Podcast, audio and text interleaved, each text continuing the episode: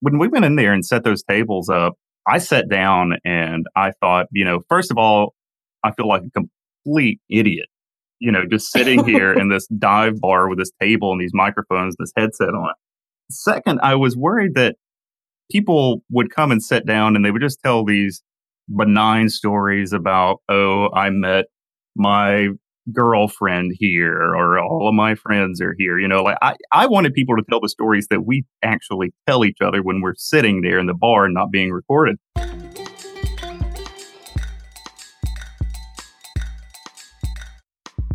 Podcast Junkies episode 181. I am in the land down under, aka Australia, more specifically the Gold Coast, and uh, just spent a nice week over in Brisbane hosting or hosted by Ronsley Vaz and his We Are podcast conference.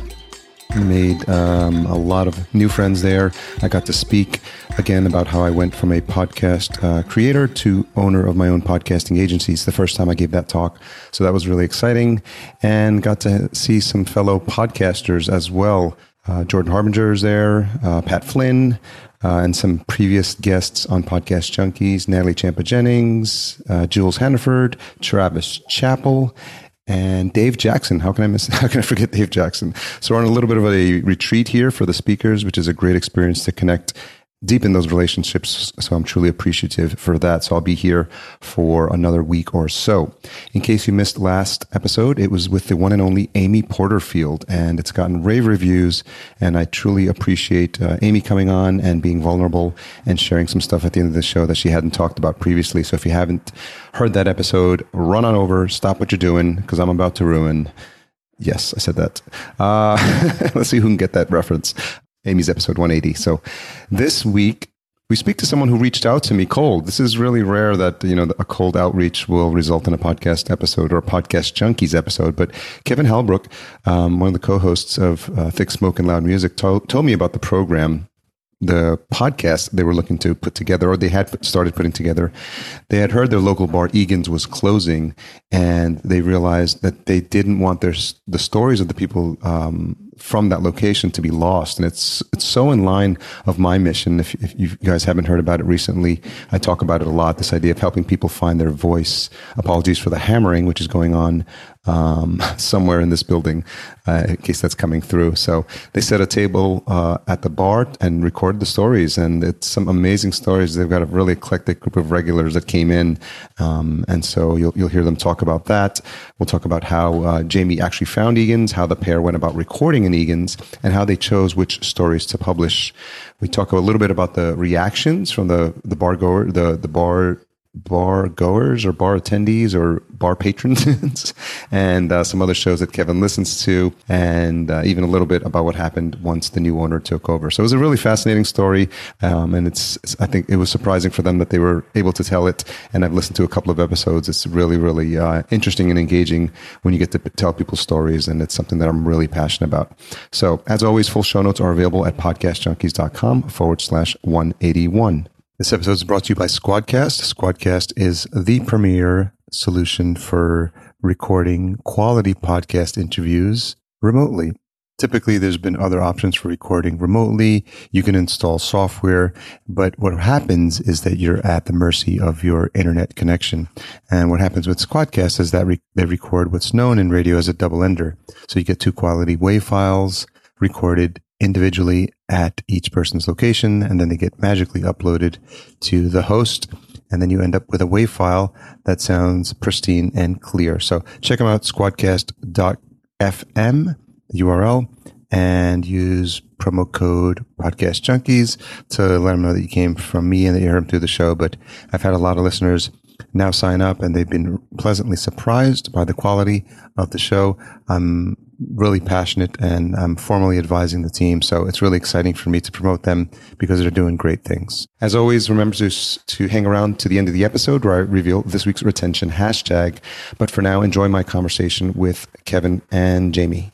Jamie Ryan and Kevin Halbrook, host of Thick Smoke and Loud Music. Thank you so much for joining me on Podcast Junkies.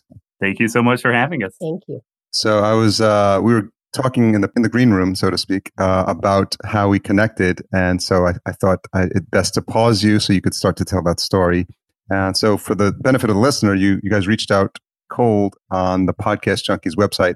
And this is i know i'm opening myself up now by saying this on the air but i think uh, it just happened to be a right place right time and uh, you seemed definitely sincere. And i was happy um, enough to listen to the episodes and realize that this is something you are taking seriously you are taking seriously so uh, you were starting to, to tell me the story of what uh, inspired you to to send that note out yeah we had done we had finished this up we actually well what the what the uh, podcast is is we spent four days talking to the regulars in this Alabama dive bar in the week before that dive bar closed down.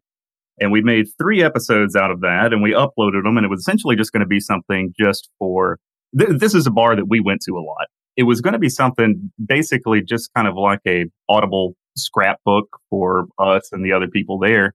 But we came away with something that I think was pretty good uh, a friend of mine that I work with has a friend who had at one point worked, I believe, with uh, Alabama Public Radio or something like that, and she had listened to it and said it was really good. And then my coworker told me he was like, "Hey, you should send that to somebody," and I was like, it had not even occurred to me to do that. So uh, I got online and uh, I got in touch with you. I believe I dropped an f bomb in the email, and uh, you got back with me that day and I was really surprised that you did. But I'm glad. So, I mean, you obviously submitted it as a podcast, so you intended it to be heard um, by a wider audience. Um, so you could create a journal, and and obviously, it's important for something. If you are documenting something like that, I would think you'd you'd want it to be heard by people, right? I think mostly I. Whenever I do something like that, something creative, I always hope that people will pay attention to it. But I don't expect that anybody was going to. But you know, I, I wanted to put it out there so they could get you know disseminated around on iTunes and things. Um, and then you know hope maybe somebody picked it up and listened to it. But if not, all the people at this bar, uh, at this little dive bar that closed down, they all got to listen to it. Um, and that's something that that I think we can keep and the that we'll be glad that we had years down the line. So, whose uh, Jamie? Whose original idea was this to start to actually record this? it was my idea to record it, okay. and then I told Kevin about it, and then he had a couple more drinks, and then he forgot that I told him, and he had the idea two days later. What had, what had you guys been listening to at the time that inspired you to to kind of put something like this together?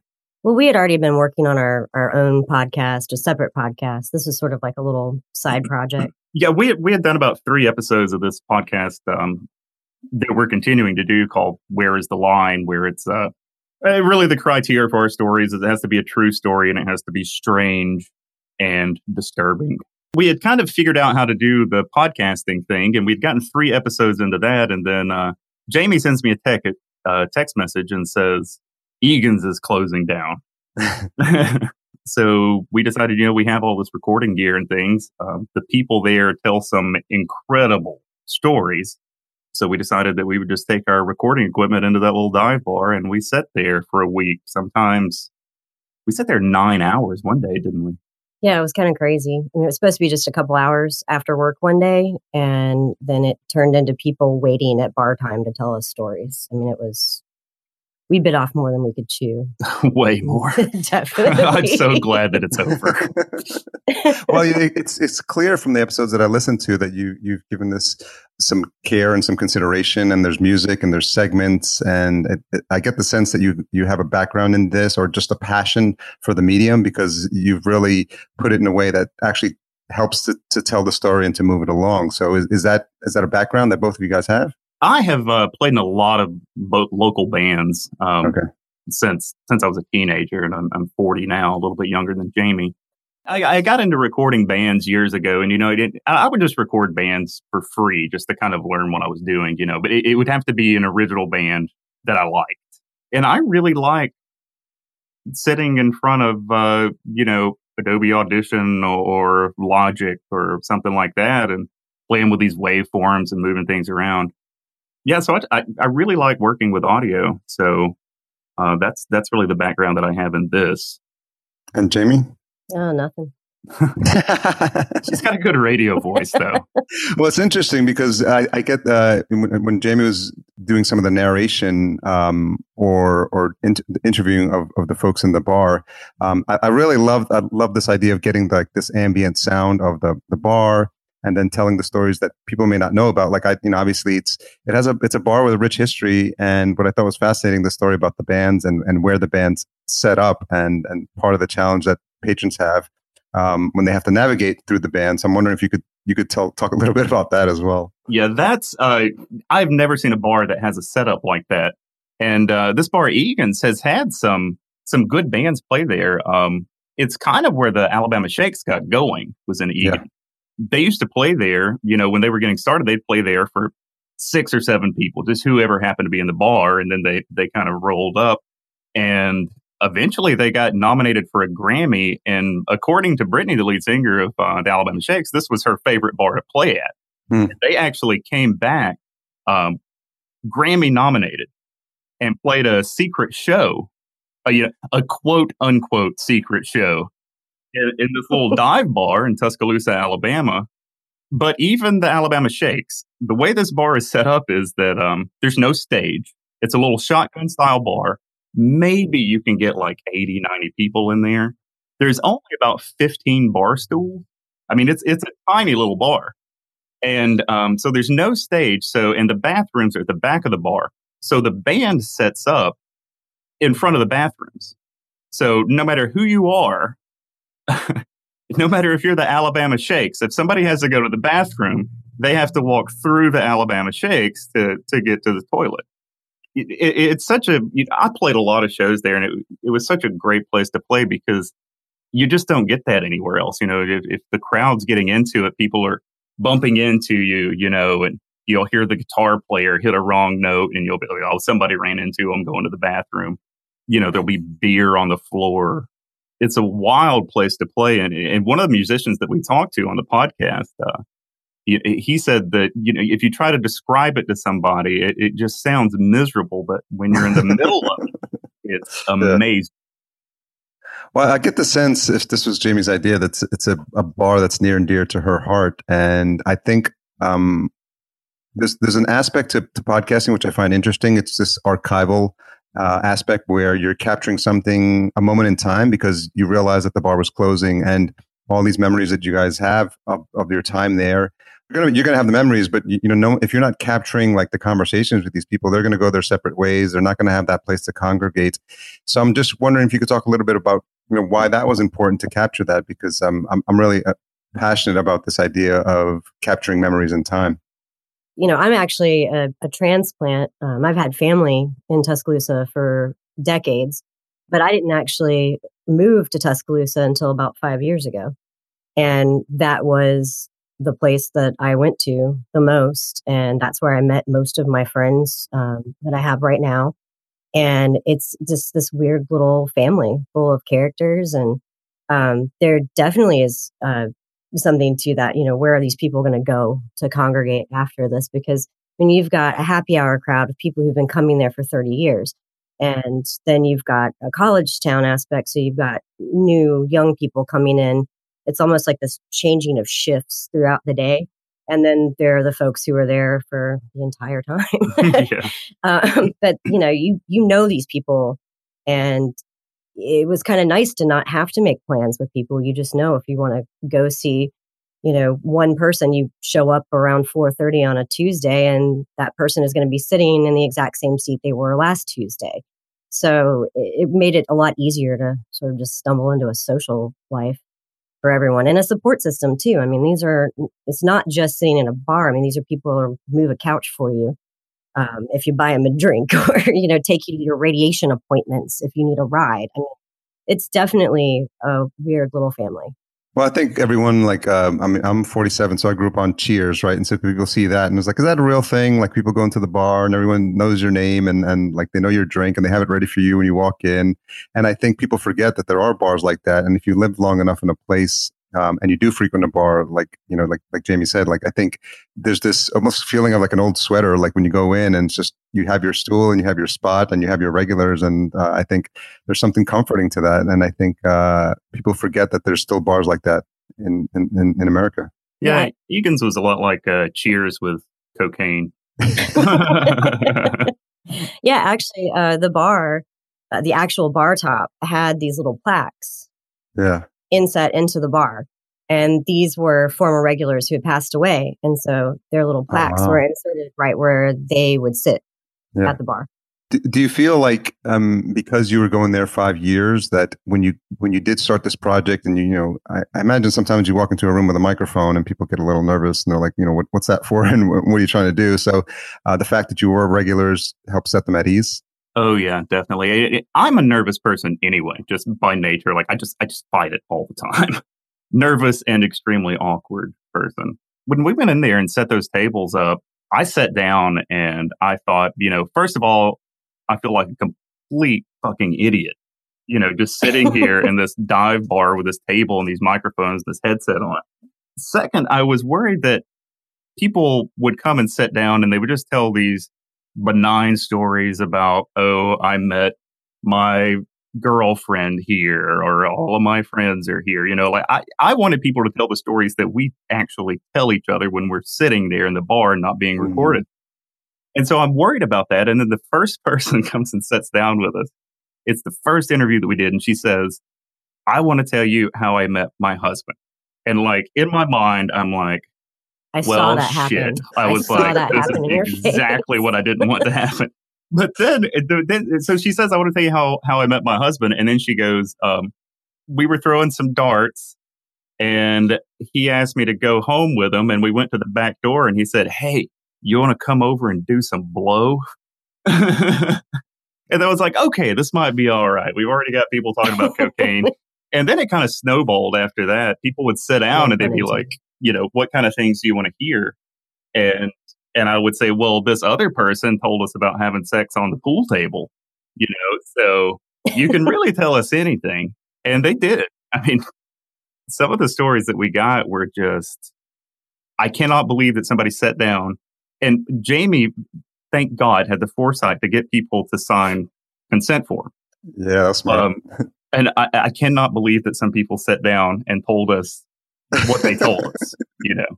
But I- also, I, I mean, I think we were we were careful about the editing too. You know, there are Yeah. people you're you're there for six hours recording somebody who thinks they're going to record something at four o'clock in the afternoon, and all of a sudden it's eight thirty, and they've had Mm, six gin and tonics. And so You You we. know, maybe we don't need to include the part where you know you were pregnant with Yeah. your second Oh child and hanging Yeah, out in the there- bar. We're just not going to put that in. There were a very small handful of things that we didn't put in. Well, that's interesting because, uh, and, and maybe you could speak to a little bit of that because I know there's listeners that like to record at live events and are recording people. Uh, There is a bit of like a sense of responsibility that I imagine you felt when you had these people entrust you with some really, really personal stories. we actually had a couple arguments about a few people where I said, no, we can't, we can't include that because even if, um, you know, that person signed a consent form, that person's also incredibly recognizable. Someone might know, and that person works at, you know, X organization, and that might be detrimental. So, um, we, we had a couple discussions about that where Yeah, it- Kevin wanted to include some really great stories. And I said, uh, I think that's probably a bad idea. It, I, I have to be reined in. Jamie does a good job with that. If, if it wasn't for that, I would probably have lost every friend that I have. Well, It's a fi- it's a fine balance, and it probably speaks to why it was important that both of you were there to do the interviews. Can you talk a little bit about the gear? Because I know some some some uh, because it's a show about podcasting, so sometimes people always want to think about you know there's always, always asking questions in the pod, in these podcasting forums. What did you what did you record with? I am very proud of my gear because I am a total cheapskate. Like, I, I don't know why I can go to a bar and, you know, like if I get there early and I'm having a good time, like I might spend a hundred dollars in a day, but I need a microphone for my podcast, something that I'm actually productively doing. And I'm like, let me get on eBay and see what I can find. Yeah, the gear that we're using, uh, we use two uh, AKG Perception 200 condenser mics, which seemed like a really bad idea for a bar environment. Um, bring a condenser mic in there, and I thought that it was, but I wasn't going to spend the money on on something else because that's what I already had. Uh, and it actually turned out the sound I think is great. I think you get a good ambient background sound um, with that. but our podcast room where we record, um, I bought. Uh, I think for twenty five dollars, I got some moving blankets off of Amazon to cover up the room. I dug one out of the trunk of my car. Yeah, It's got Yeah. cigarette burns on yeah. it. Yeah, there's one that Jamie brought over. It had cigarette. That's the one behind us right now. Has cigarette holes in it. Um, So, so when you were on site, what did you record into? Uh, these AKG Perception 200s, and then we also had a uh, USB condenser mic. I think it was an AT2020. You were recording into a laptop or into a digital recorder? Or? Uh, yeah, a MacBook. okay. Yeah, that's that's where I learned about aggregate devices because we record uh, our regular podcast into a Focusrite 2i2. I think that's what you have. Yeah, yeah. But I needed a third microphone so that me and Jamie could each have one, and then also the guests. So uh, if you have a Mac, you can have your audio interface plugged into one USB port and a USB mic plugged into another one, and then create an aggregate an aggregate device, and still have all three of those things coming in on three separate tracks. This is boring. Not, Why not am at all. Not at all. Not at all. why am I This is this is a podcast about podcasting, so people people are actually going to yeah no no people are actually going to be ge- geeking out on that stuff, and and everyone does it differently. There is no right way to record live, and I think whatever you had in the moment, I think people love to hear these stories about piecing together stuff and. There's stories that you know. They, there's when people get started and they want to do it on the cheap. They're like, "I need a pop filter." They're like, "Find some pantyhose and a wire hanger," and then like you make your own pop filter. So you do what you can with what you have handy. I think that the absolute most important thing, if you if you're going to make a podcast, is to make your room dead. I think that I think that you can use, I think you can get away with you know these AK these uh, perception microphones. I got one of them on eBay uh, so that we would have an extra one for Jamie. I think it was like seventy five dollars or something. Uh, it's an old discontinued condenser mic, but if you can make your room dead, I think that's really important. So hang up a bunch of blankets or something. You know, you don't have to go buy all these crazy sound dampening things. You know, just hang up some blankets; it'll be all right. Yeah, I think the only problem we've had was uh, trying to record during a thunderstorm. Yeah. The blankets did not help. no, no, God decided to strike thunder every time Jamie said something. So, well, it's interesting, and I, I was really nervous about that. I would go into the closet. A lot of podcasters go into the closet because it's got the clothes and it's sound dampening in there. And then over time, I just like, you know what? Um, again, just this idea of, and because this is a podcast about podcasting, I try not. I'm I'm not perfect all the time, and I'm I'm recording. I normally record into like a nice Shure SM7B mic. But I'm traveling now, so I've got this ATR 2100 plugged into a USB port. But it's just the reality of podcasting is that we're not perfect. I'm not trying to be NPR. I'm not trying to be this American life. So I, am. if- and so if if um you know it's a, it's to each his own. So sometimes for for, for, for me it's it's helpful for me because other people are listening and they're trying to learn how to podcast and they get really nervous and like well it's it's perfect and mine has to be perfect. So I, always say perfect is the enemy of done. So um, the fact that you guys have been able to piece something together with what you had, th- and it sounds really good. I think is a testament to just moving forward and figuring out later as you go along. yeah, I, I spend a lot of time editing these things. A lot. I, I feel like whenever I finish one of these, that I have done the best that I can do with it. You know, and I get done, and I'm proud of it. You know, I don't really give a shit if anybody else listens to it or thinks it sounds like garbage. But when I get done with it, I, I feel like I did the best that I could with it. You were pretty obsessive though at first when you first started playing with Audition. Oh, because yeah, there there was one day that we were actually working in here, and I mean he was just sighing and pulling on his hair. And he finally got everything perfect, and we had moved some clips around, and then um, the app crashed. I said, and I lost it. Did you remember to save? So the entire rest time that I was here that day was just me kind of saying save every couple of minutes while we redid the entire file. I get obsessive and frustrated. it doesn't. Uh, there's no. There's no uh, incremental or auto save like option. I know in Able, I used to use Ableton Live for production. I think they they did have like a incremental save every few minutes. Yeah. I, I used to use uh, Logic, and then but that was a long time ago, and I got this new laptop, and I didn't want to buy Logic because I already said that I'm cheap about things that I shouldn't be cheap about, and frivolous with unimportant things. But um, through my work, I I, I get uh, Adobe um, Creative Cloud for free, so I was just learning to use Audition, and uh, yeah, I yeah, I uttered fuck word after fuck word trying to learn how to use Audition. Who's got the best version of how you guys first met? I mean, was it, at it was at Egan's. Egan's, and uh, I would hope so. well, he's kind of standoffish, actually. Um, he's he sounds like he's super personable right now, but if you put him in a room with people he hasn't really talked to before, he's uh he can come off as kind of callous. um, but he's funny. this is this is heartwarming already. yeah. Go, go on. That's all It, we've got. it, it took a few stories. times, I think, um, and a few mutual friends before we actually had a real conversation. Um, I knew he was funny, but you know, I think that there were there was some rolling for shots involved, Mhm. um, and eventually, like after a few weeks of sitting several bar, bar stools away from each other, we eventually started talking. And then uh, just this year, he convinced me to do the other podcast by telling me no one was going to listen to it, which turned out to not be the case. So I'm just hoping not to lose my job every day that I go in. yeah, the other one's a little. I I, I do get concerned about who's going to hear the other one. our, our moms are banned from listening to it. Well, my mom listened to it anyway. and, and then she called me and said, I really like the one you did about Egan's, which was the other podcast. I don't think in this day and age you can put anything on the internet and and really hope that no one's going to find it because I think all you need is one person to find it and like it and they're going to share it and then immediately and then before you know it you're on an interview show talking about your podcast. yeah. so as she's describing the the uh, the, the first meeting, Kevin, is, is it all coming back to you now? A little bit. Uh, I, I do you remember what I put your name in my phone as when you gave me your phone number? Butt hair, right? Yeah, Butt hair. I put her name I would ask if there, I, in his butt hair. I would ask, ask if there's a story behind that, but that no, might be there's no story There's no- whatsoever. I think I, I think I said that I'd never had a, a nickname before, Oh, and I and, said and I got one. butt hair.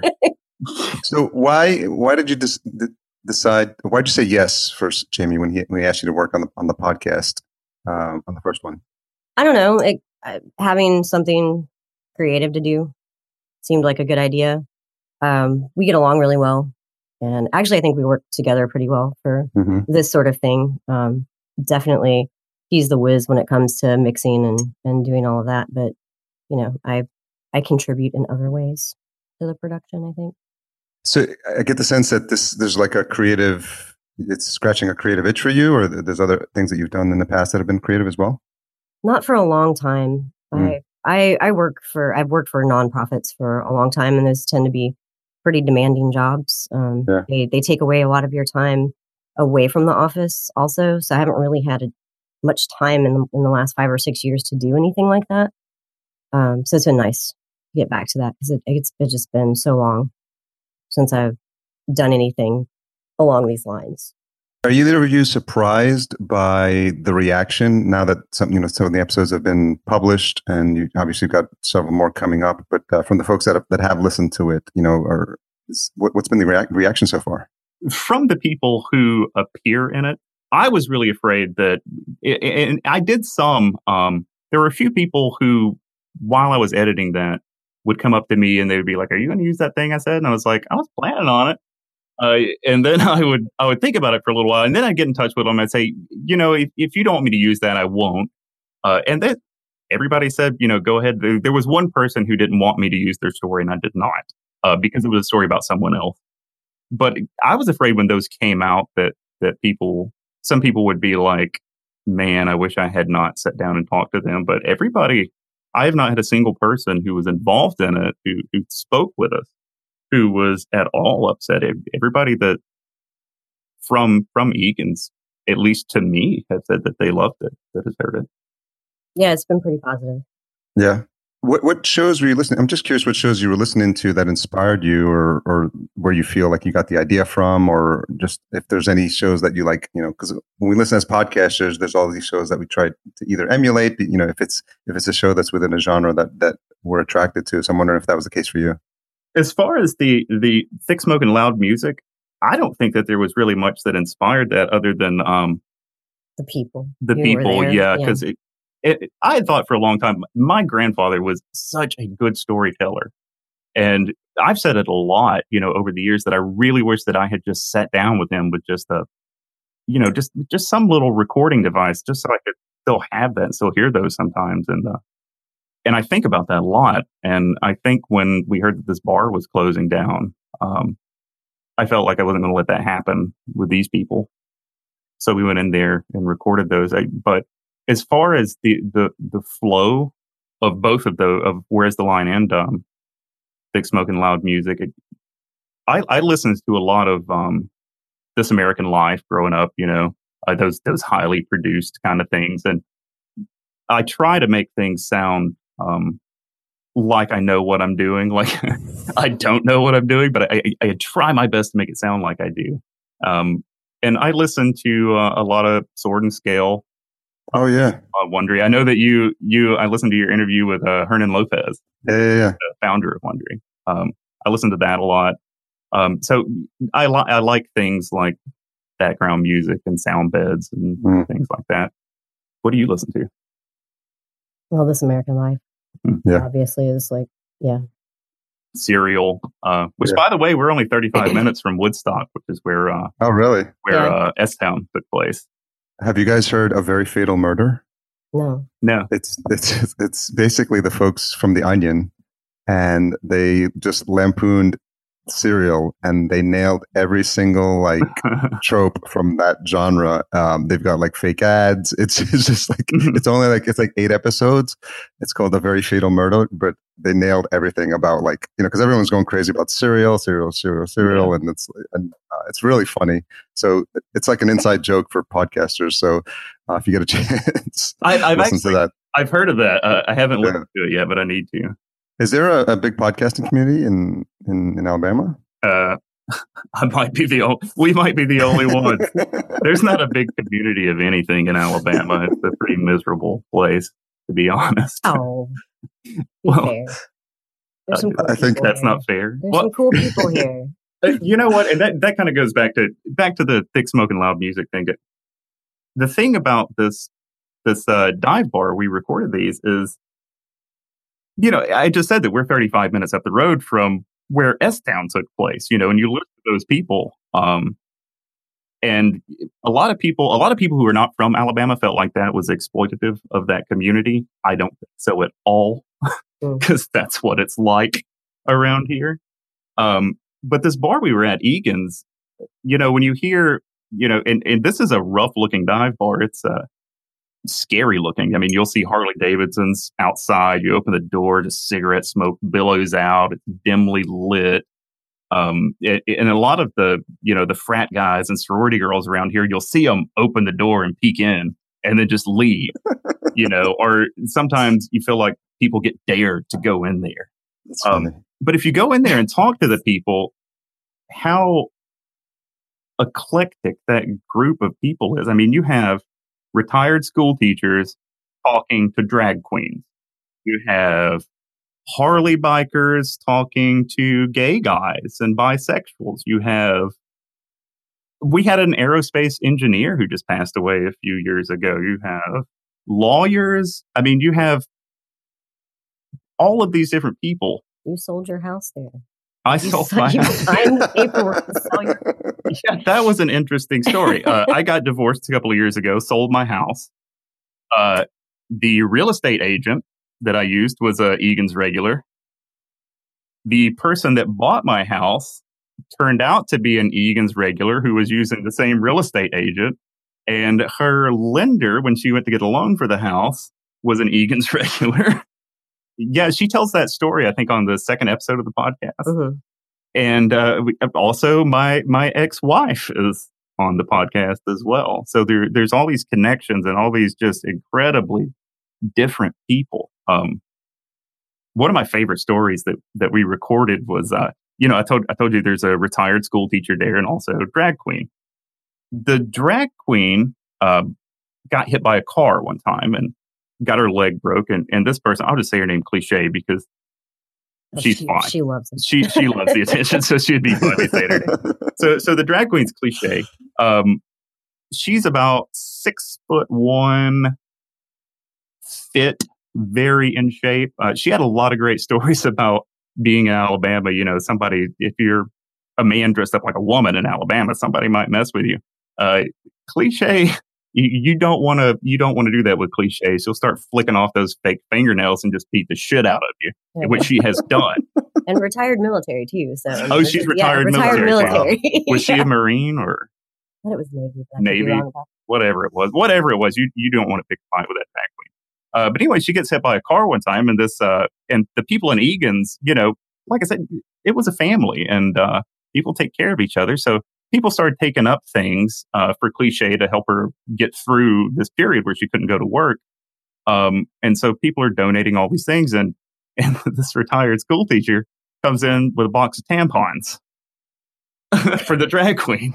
And so we have this story on the podcast, but um, and so one of the bartenders, you know, says, "Well, you brought tampons for cliche." I was concerned that maybe she had gone through the change already. Like, oh, is she that much older than I thought? oh yeah, and the school teacher was like, "Oh, is she is she menopausal now? Yeah. Was that was that?" and then the bartender tells her, "You know, you know, cliche is a man, right?" and then she goes, "You know, all this time and nobody told me." and so. And there's this great picture of Cliche holding the box of tampons. She was really proud of it. She said that that was the best compliment she had ever gotten. is that somebody was genuinely convinced that she was a woman and bought her some tampons. Did you guys take a lot of uh, photos as well while while you were telling the stories? we do have some photos. Um, they're they're pretty bad. Um, Yeah. very, they're they're very grainy. Um, Yeah. And then uh, photographer who is a regular also took some pictures while we were recording. So those are much better quality. Yeah. There's photos out there. Um, we've tried to keep our identities hidden though, so we haven't really put them up. So, what was it like once um, they converted it to to like uh, the new Egans? It's um It's completely different. it's completely different. It's Mhm. it, it's lost that big. It, it used to have all of these, you know, pictures on the wall of regulars from like the '70s, and they had been. You could look at pictures of that bar from the '70s, and you would and walk in there and see the same picture hanging exactly where it was in like 1975. But now all of that's been torn out. Is it is it a new owner? Yeah. Mm. Yeah, it's uh, it's a kind of a sports bar now. I mean, Yeah. there's a big picture of the stadium where all of these old pictures of the regulars used to be. Yeah. Do you know what they did with all that stuff? They sold it. They sold it. Yeah, just uh, he had a, uh, the new owner had a sort of a Fire garage sale. sale. Yeah, Hmm. yeah, fire sale. Fire sale. Yeah, just Yeah. one day he opened up the doors and had all of these, you know, what in my mind is just irreplaceable memorabilia, Yeah. uh, just stacked up, selling it for like ten dollars pop. I mean, that begs the question: like, where where are all these folks going to congregate now? You do have some folks that have gone back there just Mhm. because they're else, used right? to it, Yeah. you know. Um, but especially the parking situation has changed drastically around there. Um, Tuscaloosa has a penchant for putting up unnecessary high-rise condos. Hmm. Um, so a lot of the parking is not there any longer.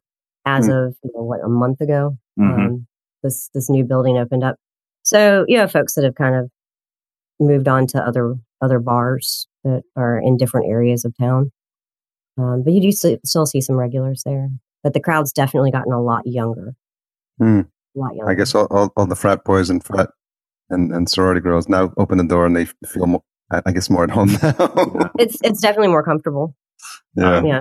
yeah, the the the crowd's uh, considerably more wealthy than it used to be as well. Because this uh, this whole town is built around football. Really, I mean, our stadium, the capacity of the University of Alabama Stadium is more than the population of the city. It's literally there are not enough people in the city to fill the stadium.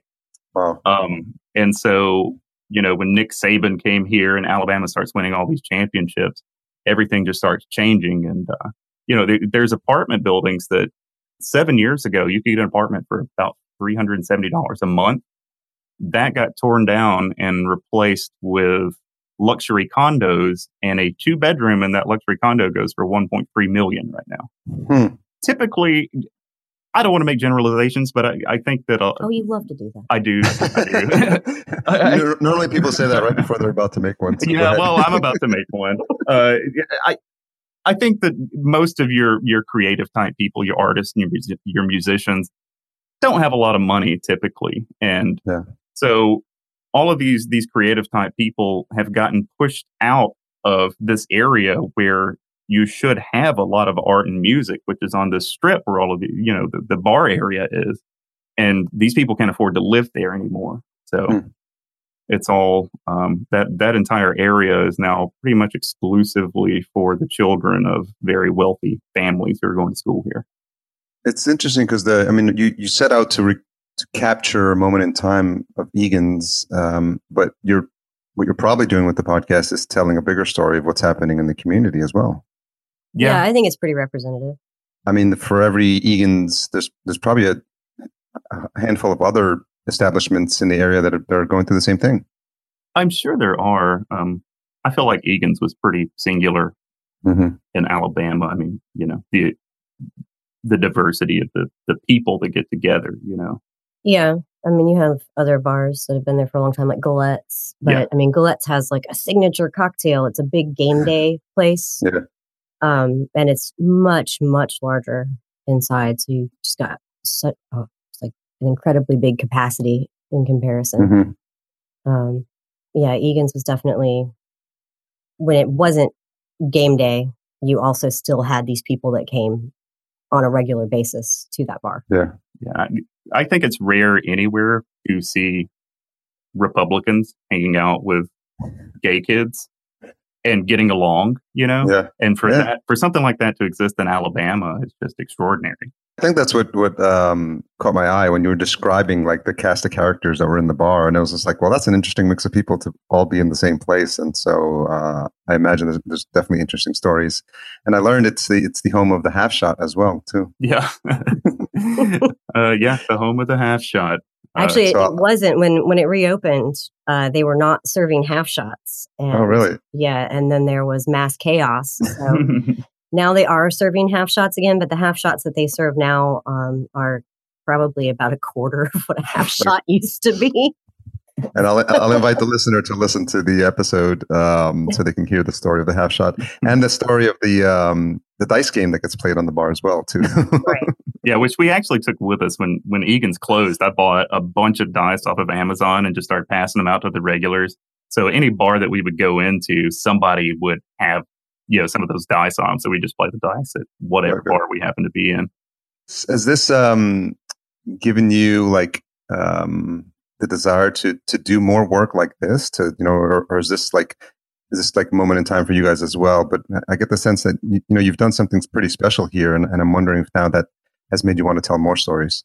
Well, I think actually, um, our our other podcast. I mean, I can see a difference in Kevin, just the way he edits things and the things that he's interested in. Because honestly, I think if he had just recorded this on his own, it probably just would have been cocaine and vomit and tears. Um, but I think my input kind of tempered that a little bit. So Yeah. we've got some other stories. Um, but yeah, our latest episode of Where is the Line is actually, I think, probably um, your most heartfelt contribution to Huh. that. Yeah, I, I think I learned a lot about interviewing from from doing this uh, this dive bar thing because, like I said, we interviewed forty two people over the course of that, and um, I was listening to your to your podcast with Ben Adair a couple of Yeah. days ago, and Yeah. man, I wish I'd heard that before because I, I really liked hearing that guy talk about about um interviewing, you know, methods Yeah, and things, and so. You know, when you sit down with somebody, don't just say, "Hey, talk into the microphone so I can get a level." You know, actually ask them things, which I was inadvertently doing when we were recording these people at the bar because I knew a lot of these people. So they would sit down and they would, I'd just start talking to them and, you know, fiddle with the levels. And actually hearing what, what I actually did during these interviews um, was incredibly humbling. Because, you know, I said we've been there for like nine hours and I'm not going to sit in a bar for nine hours and not get shit faced. It's just not going to happen. and so later on in the interview. So it starts off fine, you know, we're talking Yeah. to people, and then by, you know, hour five or six, I'm interrupting people's stories. I just start talking about things. And you I was know. actually because of this, I was trying to stay sober for the first Okay. couple hours That's, of that's it, smart. so smart. that I could say, "Let these people talk during the interview." in my mind, Yeah. though, in my mind, I was totally Anderson Coopering this up, you know. I was like, I'm doing so good. I'm keeping these people talking. And then I listened to it later and I'm like, you are a drunken fucking asshole. like, you went in there with this microphone to hear these people talk. So I essentially just caused myself a whole lot of editing. We still got the stories, but uh, I had to spend of the maybe 160 hours I spent working on this, probably 20 of it was just getting my drunken rants out of it while preserving the other people, while preserving the other end of those conversations. Well, there's something to be said for having that many interviews and then just learning what to do and what not to do along the way. So the fact that you've had that many, um, to Jamie's point, has definitely colored what you now do on Where's the Line.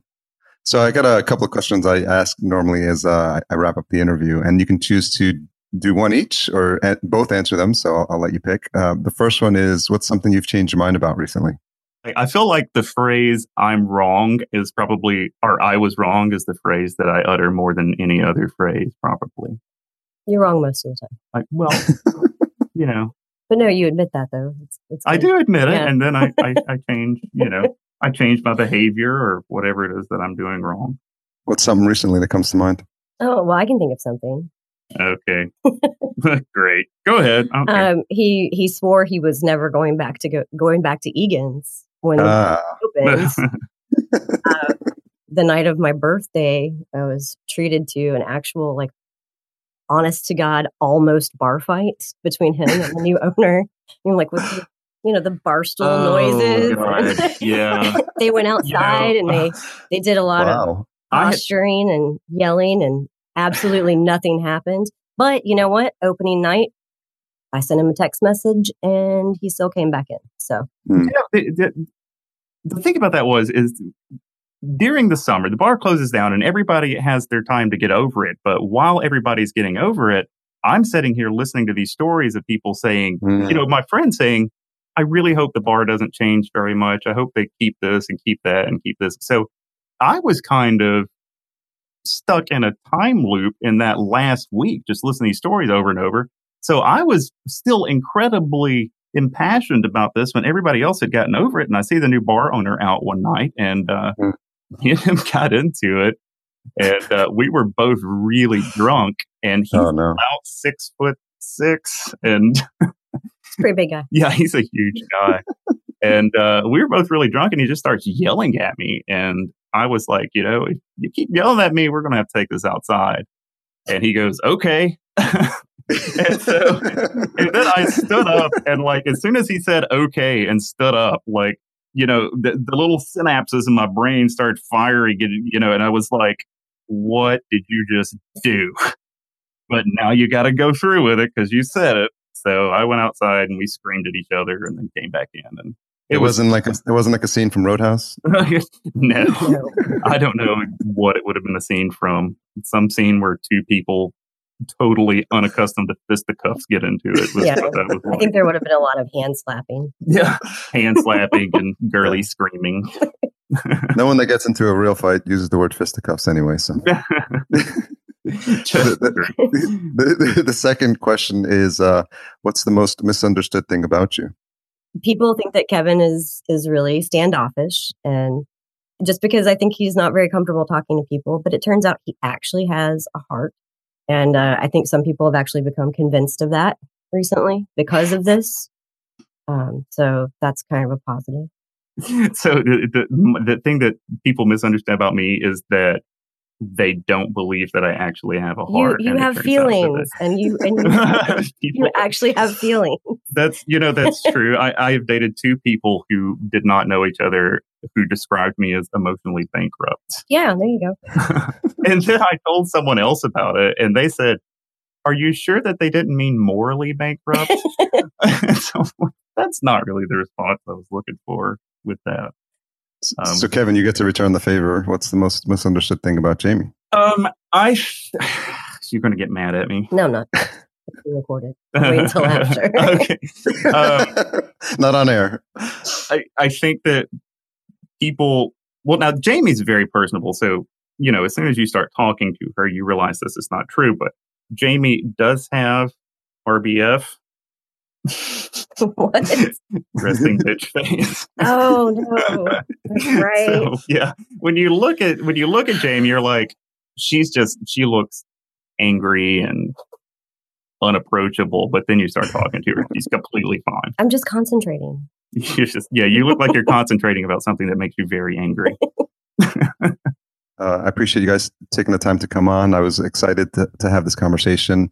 I know you were a bit anxious and nervous about talking about it, and especially having. But I think there's a reason you sent that email out, um, and I'm I'm excited about all the different ways podcasters are telling stories that uh, would otherwise go untold. And so I, I applaud you both for for taking the initiative to tell this. And I think I think it's an important story. And I think people are going to get a lot out of this interview. And I think I encourage them to listen to the show as well.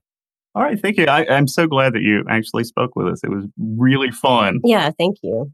And so, what's the best place for folks to listen to the podcast, to track you down? If you guys are online, feel free to share uh, any of the, your, your socials as well. Um, you can uh, check out our website. It's whereistheline.net. Yep. Um, and there's, uh, if you want to listen to our other podcast, the ultra disturbing one that has things to do with bestiality deaths and uh, people cutting their own heads off with chainsaws, you can listen to that one. Or you can click on, there's a link at the top for Thick Smoke and Loud Music. So if you want to hear the one where we interviewed the people in the Alabama dive bar, you can click there and listen to that. You can search, they're both on uh, iTunes and on most of the major podcasting apps. So Thick Smoke and Loud Music is the one with the bars, and Where is the Line is the one, the disturbing one. Um, you can just search for search for either one of those. And if they want to, anyway, if they want to get in touch with you guys, is there a contact form there, or are you guys on active on any social?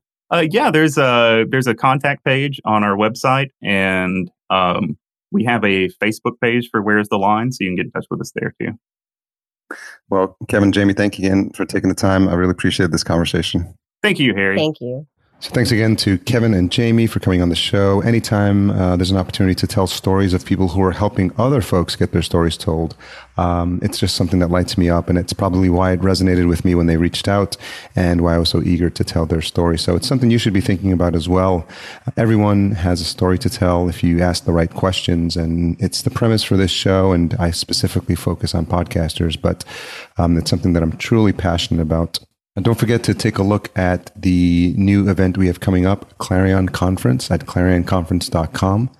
Um, it's something that's just in the early stages. It'll be the day before Podfest in March. Um, and it's just a landing page for now, but it's something, uh, a new conference that I'll be putting on and more details to follow. You, will be hearing a lot more about that in uh, coming episodes. Intro and outro music composed by Cedar and Soil. Check out his fantastic music at cedarsoil.com. Don't forget to support our episode sponsor, Squadcast, at squadcast.fm. And tune in next week for my conversation with Mark Bologna, host of Beyond Bourbon Street, and someone who I've been friends with in the podcasting community for many years. And we finally connected at a podcast movement and finally made this conversation happen. He's a great guy. You're going to love that. So if you hung around this long, you are no doubt waiting through the smoke, the thick smoke. See what I did there? for the retention hashtag. And we're going to actually make it hashtag thick smoke and tag Kevin and Jamie at Where Is Podcast. So that's W H E R E I S podcast, one word. And of course, me at podcast underscore junkies. Thank you so much for your patience in in uh, awaiting the next episode and all you do to support the show. Tell a friend. This is the one call to action uh, to tell one new person about the show. And if you do that, uh, let me know and tag me on Twitter who you invited to the show and who your friend was, and I'll have a special gift for you on any of the socials, uh, Instagram, uh, Twitter. You can email me harry at podcastjunkies.com. Have a great week.